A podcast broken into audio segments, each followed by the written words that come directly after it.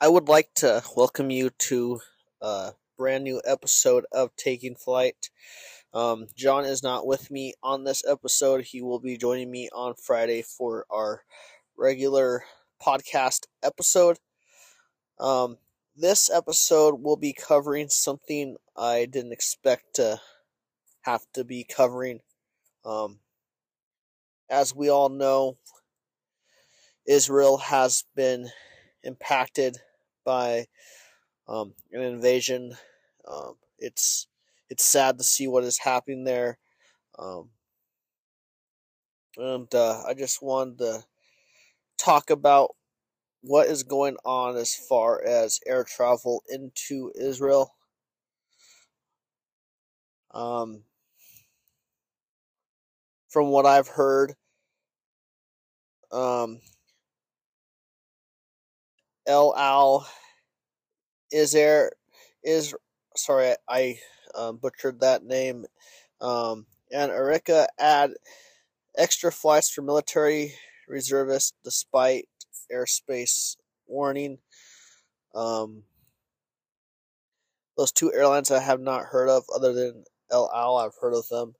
Um, so Israeli carriers have added more flights to um, help out with uh, citizens and um, there are uh, foreign carrier carriers that um, cancel flights into have canceled flights into the country. Uh, so Israeli air carriers continue operating their airline schedules even as a foreign carrier suspended the service to the country over aircraft safety concerns. Flag carrier El Al, along with Israel, Israel and Arica, Arica, no, or I don't even know how to pronounce that. I apologize. Are presently continually continuing scheduled operations and adding flights to help facilitate the exodus and re, reper, reportation of citizens and reservists called up to duty. So, I did see on Instagram that there was an El Al 787 and, and it was having it had a, a police escort in Los Angeles. Um, it's uh, it's really sad to see what is happening over there, and uh, so El Al is planning to continue its continue its schedule until instructed otherwise. Um, they said that they act according to the instructions of the security authorities and are in direct contact with them to the extent that there is a different directive regarding the issue of flight operations, and we will, of course, follow it. Um, and there's a good question is it safe to fly into the country's main airport in Tel Aviv? Um, as we see, seen that um, many U.S. carriers have backed out and said that they will not be flying there until it is safe. Um, there, you know, there are some flights, you know, that are continuing flights in there, but uh, this continues to operate to operate at a reduced capacity despite being declared a target by the military wing of Hamas. As of press time, over 120 flights to and from Ben Gurion Airport have been canceled on Tuesday, which is today, representing a fifth of its scheduled in each direction. So the the European Union Aviation Safety Agency issued a conflict zone information bulletin for the airspace of Israel, but did not go as far as to restrict flights.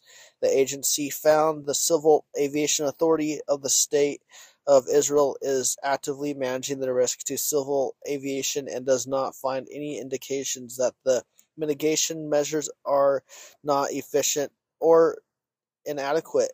A similar bulletin by the FAA in the United States echoed the same sentiments.